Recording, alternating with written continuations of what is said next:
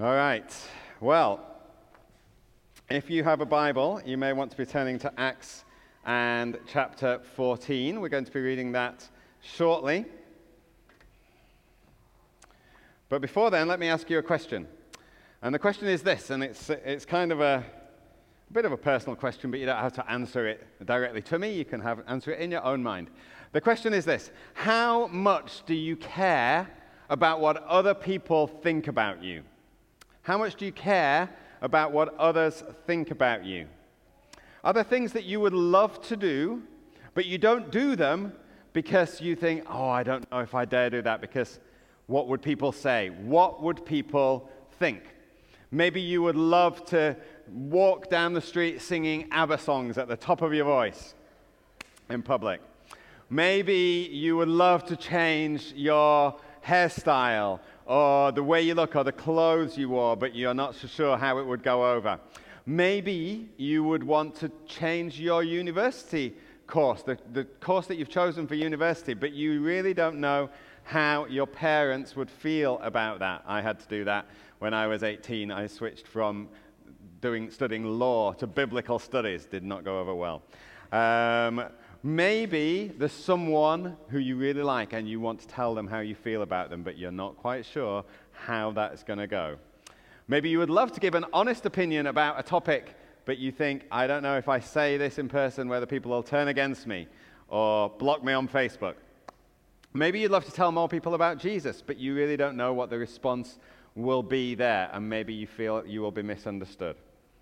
If we're honest, most of us worry about what other people think about us. We can go out for an evening with friends, and when we come home or on the car journey on the way home, we start to analyze all the conversation, what's been said. Oh, do you think when I said this, they're going to feel that? And we go over the whole thing in the vehicle, and sometimes our spouse says, Oh, when you said this, that wasn't good. And it's all uh, analyzed on the way home. Never, never happens, apparently, in this family here.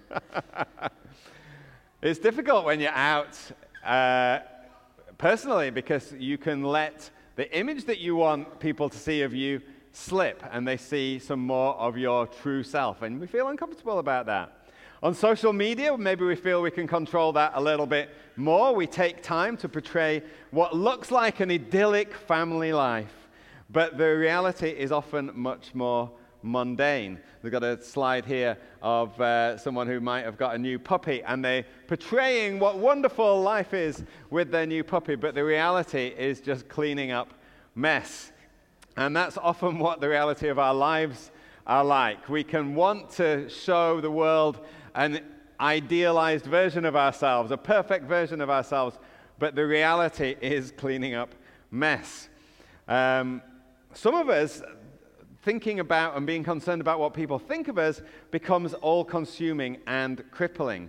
We're constantly in fear uh, that people will discover the real me. We're sure that they won't want to know us if they do.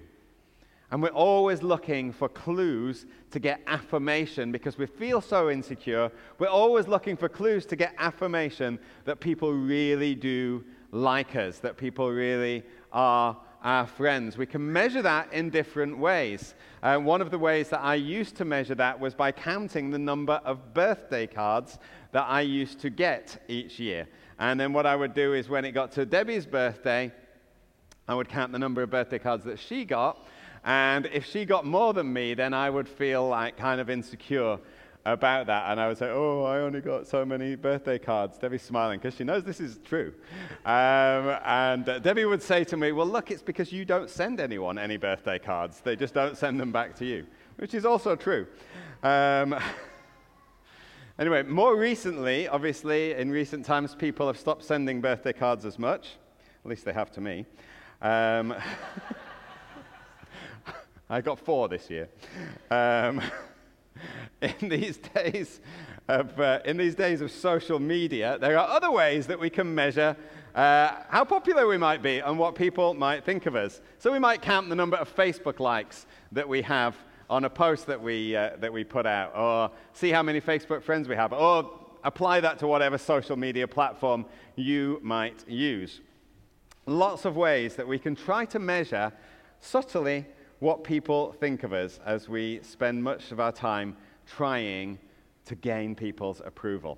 Now, you might wonder, how does this fit into Acts chapter 14? I've read Acts chapter 14 um, and I don't see it. Well, hopefully, we'll find that out right now. So I'm just going to read the passage in a moment. Last week, Passionate spoke from the end of Acts chapter 14, verse 20 onwards, on us having a steadfast faith. And Paul and Barnabas were returning to cities that they had visited previously and shared the gospel in, and they're encouraging the people who had turned to Jesus and they were encouraging them to remain steadfast and true to the faith, telling them they must go through many hardships to enter the kingdom of God. This week we're going to skip back a little because we never really read verses 1 through 20.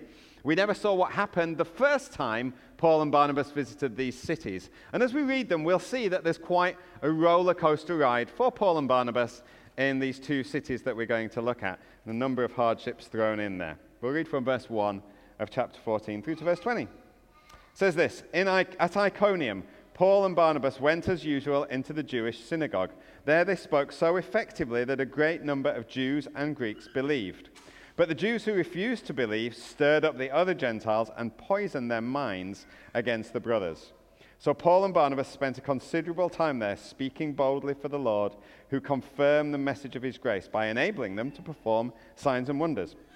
The people of the city were divided. Some sided with the Jews, others with the apostles. There was a plot afoot among both Gentiles and Jews, together with their leaders, to mistreat them and stone them.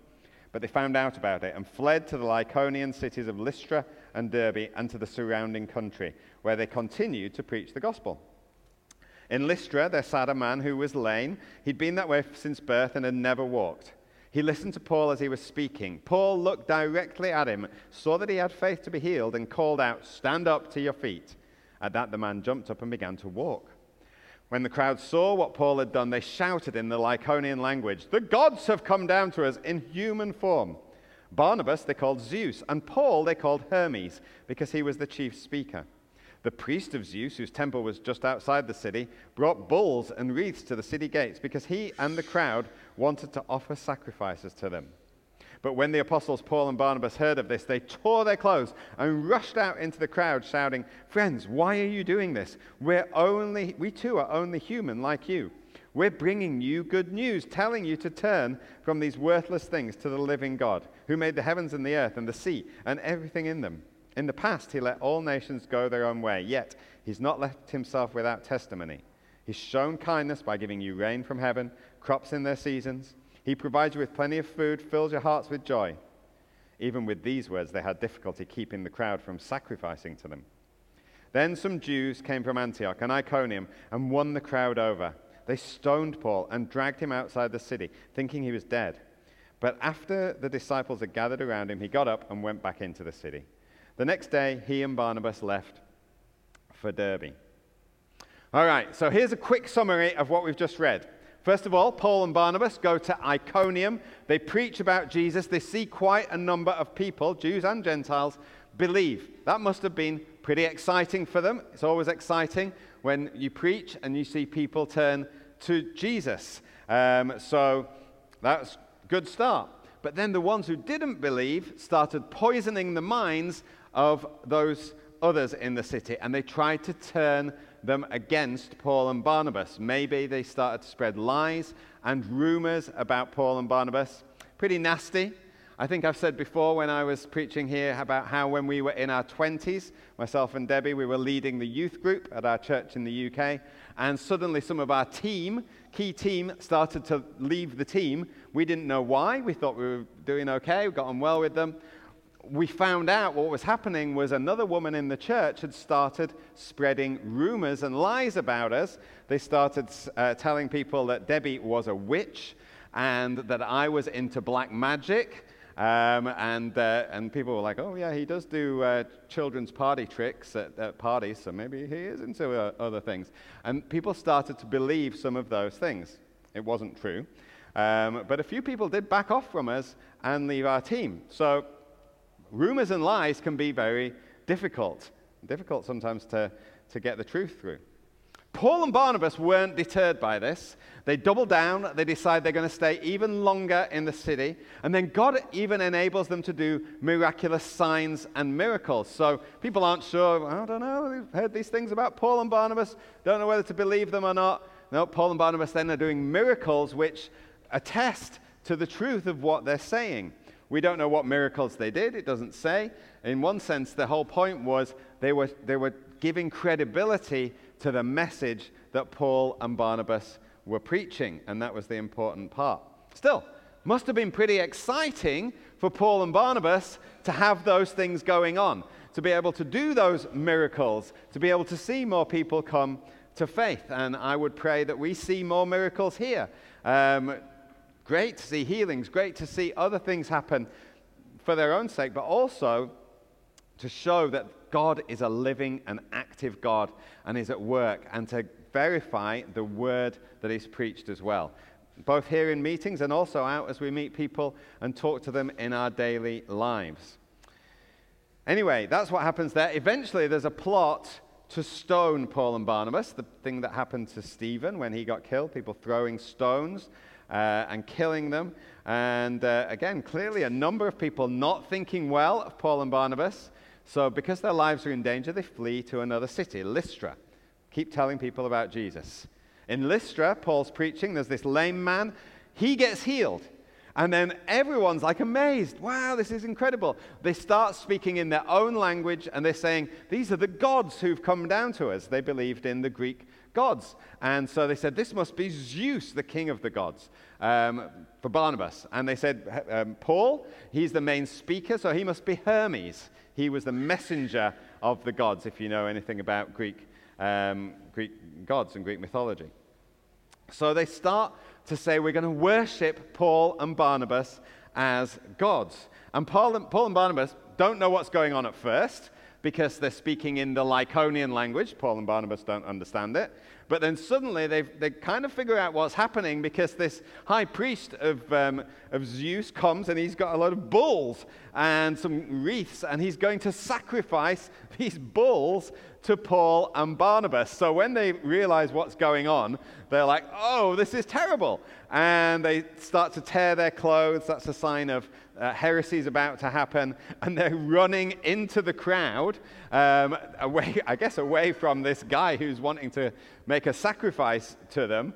And as they're running into the crowd, they're still preaching and, and teaching. You get the little message that, that Paul is speaking to the people there. And he's like, no, no, no, no, don't worship idols. And, and God's done all these things for you. And, um, you know, they try to get away. The crowd are still wanting to give sacrifices to them. If Paul and Barnabas wanted to find somewhere where they were going to be popular, they found it in spades. Because here they are. People are thinking that they are gods. And they don't want that. But that's what people are thinking.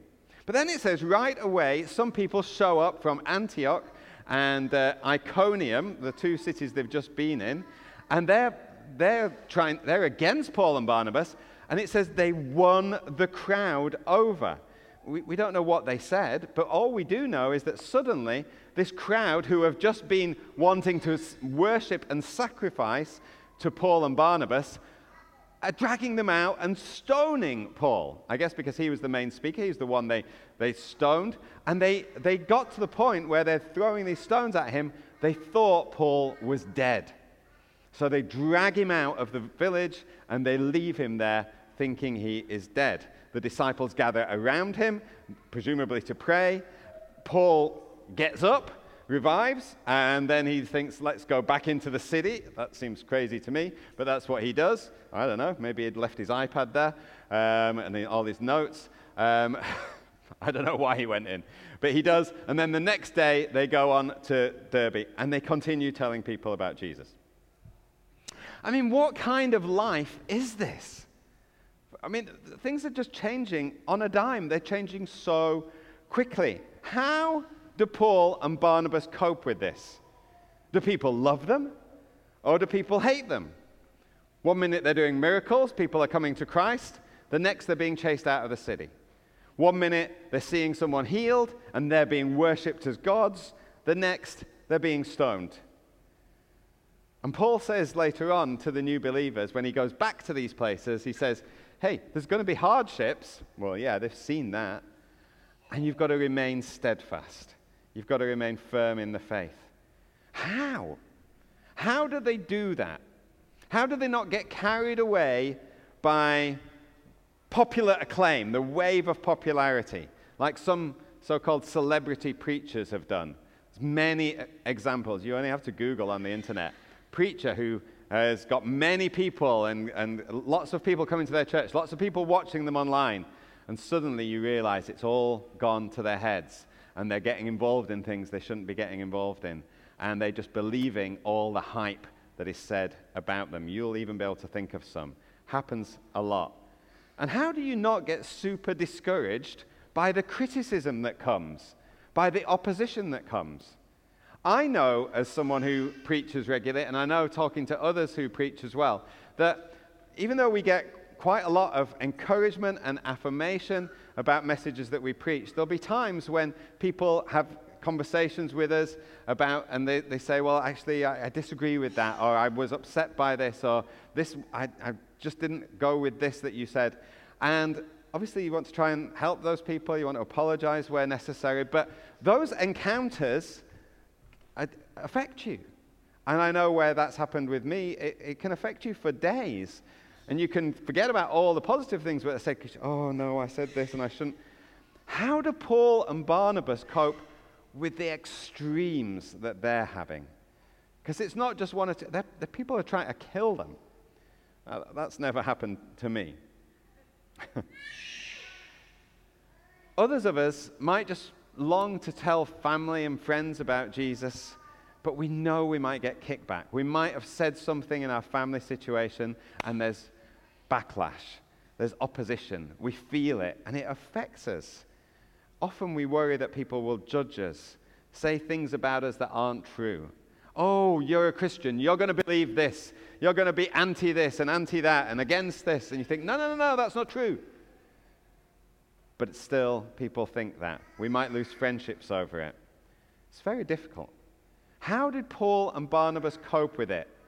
Hundredfold. To find the answer, we're going to go to Paul's first letter to the Corinthians because he gives some insight in this letter. So you might want to turn to 1 Corinthians in chapter um, 4. To give a bit of background, Paul's been speaking to the Corinthians about how there's some division in the church in Corinth because people have been picking and choosing their favorite leaders. Paul started the church off and then he left, and this guy Apollos came in, and now some of the people there are saying, Oh, do you know what? We really miss Paul. We're really siding with him. We wish he was here. We're, we're Paul's men and women. We're with Paul. And then others were saying, No, no, no, we're, we're with Apollos. Apollos is bringing these things and he's really doing this and encourages them in this way.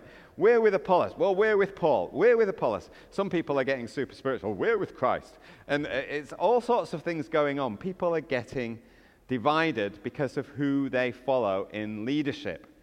I'm sure no one does that with leaders here. But it can be something, even as a leader, as someone who preaches, that can consume you because our minds, and we'll go into this in a minute, our minds and our, our egos play these tricks on us and lead us into thinking in certain ways. So I may not spend my time counting birthday cards anymore. It doesn't take me long to do that anyway. Um, but uh, I might start counting the number of YouTube views on the messages that I preach and start comparing them to the number of YouTube views that Joe might have had, or Passionate might have had, or Jody might have had. And I can think, oh, okay, well, I'm, I, I, don't seem to be getting as many views as they are. Or maybe if there's a message I preach that does get more, I'll be like, oh, that's great. I'm getting more views than they are. I'm kind of joking, but it, it only kind of, because it's a serious temptation that can come in. Here's what Paul says about that. He says this, verse chapter 4, and we're going to read from verse 3. We're just going to read two verses. He says, I care very little if I'm judged by you or by any human court. Indeed, I don't even judge myself. My conscience is clear, but that doesn't make me innocent. It's the Lord who judges me. I care very little if I'm judged by you or any human court. Indeed, I don't even judge myself. My conscience is clear. That doesn't make me innocent. It's the Lord who judges me. What's Paul saying here? Paul isn't starting to tell people that they should follow him. They should be on his side. Now, it's his letter. He could be subtly undermining Apollos if he wants, just putting these things, oh, well, of course, Apollos isn't as experienced as I am, and I can understand why some of you are struggling with him. And he's not doing any of that. He's not taking the opportunity there. He's actually putting the axe at the root of one of the fundamental things that our society hugely values and says that we need. And that is self esteem. I'm going to explain why it's doing that in a minute. But he's putting the axe to the root of self esteem. And it's completely countercultural to us. So much of our society is geared towards raising our self esteem, helping us to think more highly of ourselves when we have low self esteem. But self esteem is actually a very dangerous thing when it comes to the kingdom of God because God never encourages us to think more highly of ourselves. It's interesting, actually, most cultures and societies in the world believe that many of the world's problems actually come from people thinking too highly of themselves, having too much self esteem, uh, being puffed up. Paul says it in verse 6 here. He calls people being puffed up, thinking highly of themselves. It's actually only here in the West that people see issues in society coming from people having low self esteem and not thinking highly enough of themselves. Either way, it doesn't matter. Because in either way of thinking, our focus is on our ego, our own selves. If we're too full of ourselves, we're always wanting people to think how amazing we are. If we have low self esteem, we're always focusing on how people are thinking negatively towards us. And it's our ego that is wanting that attention the whole time and our ego is damaged. And we know it's damaged because it always is drawing our attention to it. It's a sure sign. Because when our body is damaged, it draws attention to itself. That's how we know we're injured. I played soccer the other week and I got, came back away with some kind of injury to my hip. And so for most of the last week, I've been focusing quite a lot on how my hip is feeling. I've been thinking a lot about my hip because it is damaged. And so it's drawing attention. It's, I'm feeling something all the time. It's getting my attention. Oh, just be careful. Don't move like that. Do that. Because it's damaged.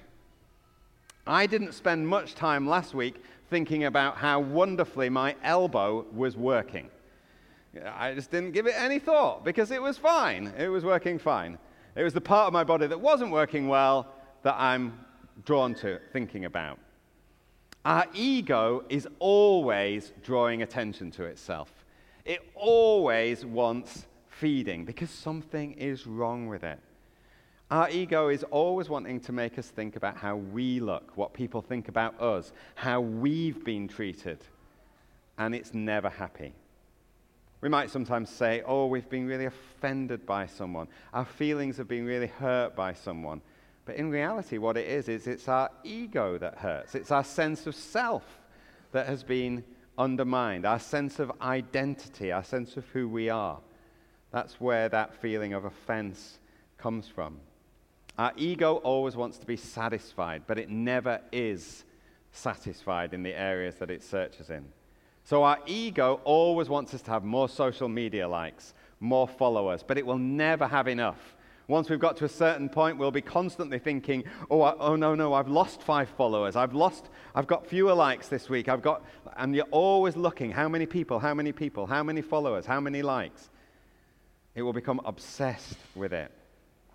Your ego will always be looking to feel that you are doing better than someone else.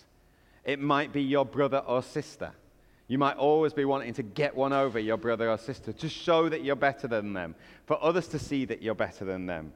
Competing against other people. It might be your spouse, it might be your work colleagues, it might be other people in church. It's pretty horrible, really, when we look at it too closely, but our damaged ego is at work in most of us. But Paul has discovered another way. And this is what he says in verse 3. He says, I care very little if I'm judged by you or any human court. Paul's not looking to the Corinthians to get approval. He's not thinking, oh, some of you follow Apollos, some of you follow me. How many of you following me?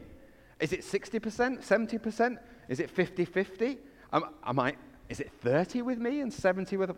He's not bothered. He says, I care very little. I care very little. He's not looking to get favor from people in Lystra, Lystra when he goes. When people start to worship him, he's horrified because he's like, only God needs worship. It's very different to what Herod had the, a few weeks ago, remember? He doesn't want that kind of acclaim. He's running from it. And he's not overly discouraged when people are against him. People speak badly against him. He says, Do you know what? We need to preach the truth even more here. Let's come on, let's keep going. Let's stay here a while longer. Even when his life's at stake, he runs, but he still is preaching. And he still goes back to those places later on. He's not scared to go back. His attitude is, I really don't care what you think about me. I'm not, I'm not bothered about what your judgment is on me. Wow. I mean, most people would say that's an amazing place to be able to get to. And many counselors, we, people go to th- therapists, counselors, and, th- and that's the aim almost. It's like you've got to escape what people think of you. Get out from under that pressure, that expectation. And they say, you know, you shouldn't be looking to your parents for approval, you shouldn't be looking to others for approval. But where they often go is they, they go and say, it should only matter what you think about yourself. What you think is what matters. Don't judge, don't judge yourself by other standards, judge yourself by your own standards. But actually, that's no good either. Because, yeah, we can spend a lot of our lives trying to live up to the standards of parents and teachers and church leaders and society, and we feel, oh, we're terrible. But even if we get out of all of that and think, I'm just going to live up to my own standards, do you know what? We fail anyway. We're not even able to achieve that. Paul says it in Romans 7. He says, Here's a list of things that I want to do, and I end up not doing them. And then the things that I don't want to do, I end up doing those. And he's tortured by it, and he says, Oh, what a wretched man I am. That's what his life was like before he had come to this, this point in Christ. We can't live up to our own standards very well either. And Paul doesn't try. He goes on and he says, I don't care if I'm judged by you. In fact, I don't even judge myself. I don't care about what you think about me. And do you know what? I don't give a lot of thought to what I think about myself either. He's not going around thinking about what others think of him. He's just not even thinking about himself at all. He's just getting on with what he has to do. C.S. Lewis talks about this in Mere Christianity, and he talks about pride and gospel humility. And he says this C.S. Lewis, he says, The essence of gospel humility is not thinking about myself more or thinking less of myself, it's thinking of myself less. I'll say that again. The essence of gospel humility is not thinking more of myself or thinking less of myself, it's thinking of myself less. Paul says, My conscience is clear. I, am not worried about these things. And then he says, but, but that doesn't make me innocent. He's got a clear conscience. He's not worried about what people will think. He's not worried that people will spread rumors about him. He's not, he's not worried about what people will say. Oh, do you know Paul? He did this once and he used to persecute the church. He killed a man. He did it. He's not worried about those things. Not because he knows he's innocent. He's just not worried about them. When he looks at his own life, he knows he persecuted the church. He knows he murdered believers. It could have devastated him. And he reflects on it in 1 Timothy chapter 1 and calls himself the worst of all sinners. Well, he's not just he's not just making that up. He knows the awful things that he has done. He's honest about his past. But he's not going to let it affect him because of the judgment of others is just not important to him. And even his own judgment is not important to him. He might remember those things, he would remember those things, and he will deeply regret them, but he's not going to dwell on them. And Paul can do that. He can say, I'm not worried about what others think, and I'm not worried about what I think, because he's realized it's the Lord who judges me. Paul's only looking for that ultimate verdict on his life, and that only comes from God. He doesn't care what any human court thinks.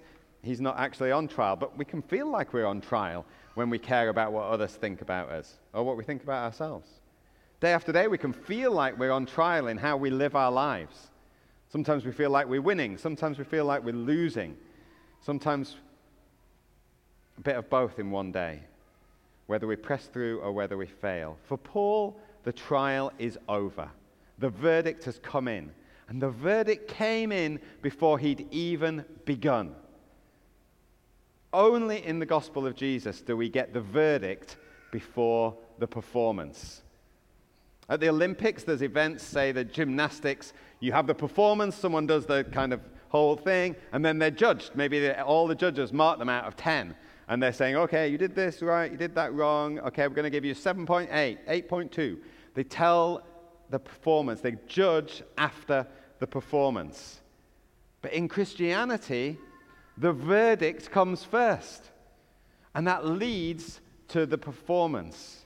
I think it's in Colossians, Paul says, the Father has already qualified us. It's like we don't have to go through the qualification process. We've already been qualified by the Father. The verdict leads to the performance. The verdict is in. And this is the verdict. Paul says in Romans 8, chapter 1 Therefore, there's now no condemnation for those who are in Christ Jesus. The verdict is in. There is no condemnation. There's no one looking at us and saying, Well, you lose points for that and you didn't do very well there. It doesn't matter what people think because God's given the verdict. And God isn't looking at us and saying, mm, messed up there, messed up there, messed up there. He's already given us the score. He's already delivered the verdict. Jesus' performance has been credited to us. And Jesus did it perfectly. He lived a perfect life. It was tens all around for Jesus. And God the Father says, Do you know what? That is the score that you have got. Now go and perform exactly as God the Father looked at Jesus at his baptism and says, This is my beloved Son. In you I am well pleased. And Jesus and God the Father looks at us the same. He looks on us and he says, This is my beloved daughter. This is my beloved Son, in whom I am well pleased. That's the verdict. We don't need anyone else to judge our performance. We don't need to judge our lives ourselves. We don't need to worry about what the verdict is going to be because Jesus went on trial. He didn't deserve the condemnation he received. He lived a perfect life, but he took it because he loved us and he took it so we didn't have to take it. We don't have to seek acceptance from God or anyone else on the basis of what we have done, but on the basis of what Jesus has done. It doesn't matter how moral we are, how religious we are, how talented we are, how kind we are. If we seek validation from those things, our ego is never going to be satisfied. Paul understood that. So when he and Barnabas were serving God, preaching from town to town, he wasn't overly bothered about what the reaction was going to be. People got healed, praise God. People spread rumors about him. Okay, it doesn't matter what people think, let's keep going people wanted to chase him out of town or stone him, okay, we'll move on. We're not, but we won't stop us going back. People wanted to worship him as God. No, no, we're not going to go with that. There's only one God worthy of worship. Paul had learned to endure all of these things and remain steadfast because he'd understood what God's verdict on his life already was. He wasn't trying to please others, he wasn't even trying to please God because he knew God was already pleased with him despite what he'd done in his life. Paul couldn't change the things he'd done, but he'd come to realize he could never be more acceptable to God the Father than on the day God called him on the Damascus road. No matter how many churches he planted, no matter how many people got saved through his preaching, no matter how much hardship he endured, God's view of him never changed. Before all of that happened on the Damascus Road, when Paul had been persecuting the church, the view was, You are my beloved Son. I am well pleased in you. Once he's saved, once he's saved, once he's come into the kingdom of God, that is the view of God on our lives. It's the view of God on our lives too. Do you believe it? Do you believe it when it comes down to it? Most of us, if we're hard, pre- if we're pressed, we don't believe it. We still spend too much time worrying about what others think of us. We still spend too much time being offended what people have said or done to hurt our feelings, to hurt our ego. We spend too much time in our minds thinking and dreaming and planning how we can show the world that we're better than others around us, how we can show our social media friends how we're more attractive or more popular, how we can show people that we're more spiritual, more holy, more gifted, more zealous for God and that we're a better preacher than others, that we're a more talented worship leader than others, that we're a better singer or guitar player or keyboard player, that we're more willing to more, live more radical lives for Him, and we, and we can do all of those things for Him, all because we're desperate to receive that affirmation. Or we can flip it and just think how useless we are and what a failure we are. And we, we cringe when we see ourselves in the mirror. And we might be full of regrets and tormented and think we can't do those things because we'll never be good enough constantly thinking about the things that we've messed up, full of shame. And we can flip from one to another within minutes. In the end, both of that way of thinking have the same root. It's about judging ourselves or being worried about what others think. Don't you long to be free of that? Do you long to be free of all of that? Don't you long to be like Paul and say, I don't care what you think of me. I don't even care what I think about myself. I only care about what God thinks of me. And that's based on what he thinks of his son Jesus, who died for me. The good news is you can be free of that. The verdict is in. All you need to do is accept it and live it out and believe it and have to remind yourself of it day by day by day. Preach the gospel to yourself every day. That's what the gospel is for you. Your call might not be to go from city to city to preach the gospel, but God's called you to something. You're called to live out your life worshiping Him and as a witness to Him. And there's no need to pull back from fear and introspection. Let's pray that we receive God's judgment on our lives and His verdict. I love you. I'm pleased with you. Why don't we stand together as the worship band just come up and we close our meetings? I'd love to pray for us here this morning. I don't think that I'm the only one who goes through these things in my mind. I don't think I am. People at the first meeting told me I wasn't. So I'm believing that I'm not here either. So I'm going to pray for us that we can be free of these things because they affect us far too much. They affect our lives and our actions, and they hold us back far too much. So let's pray. Let's come before our Heavenly Father. Father God, I thank you for your love for us. And I thank you that that love for us is not at all based on how we have performed. It's not at all dependent on how we do this week or how we did last week or how we've done since we've been saved, or how we've done before we were saved.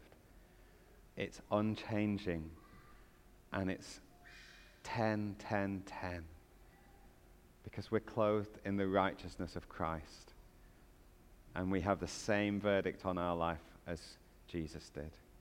And I pray, Holy Spirit, would you speak that truth to our hearts and help us to believe it for ourselves? Help us to counter the lies that constantly come at us.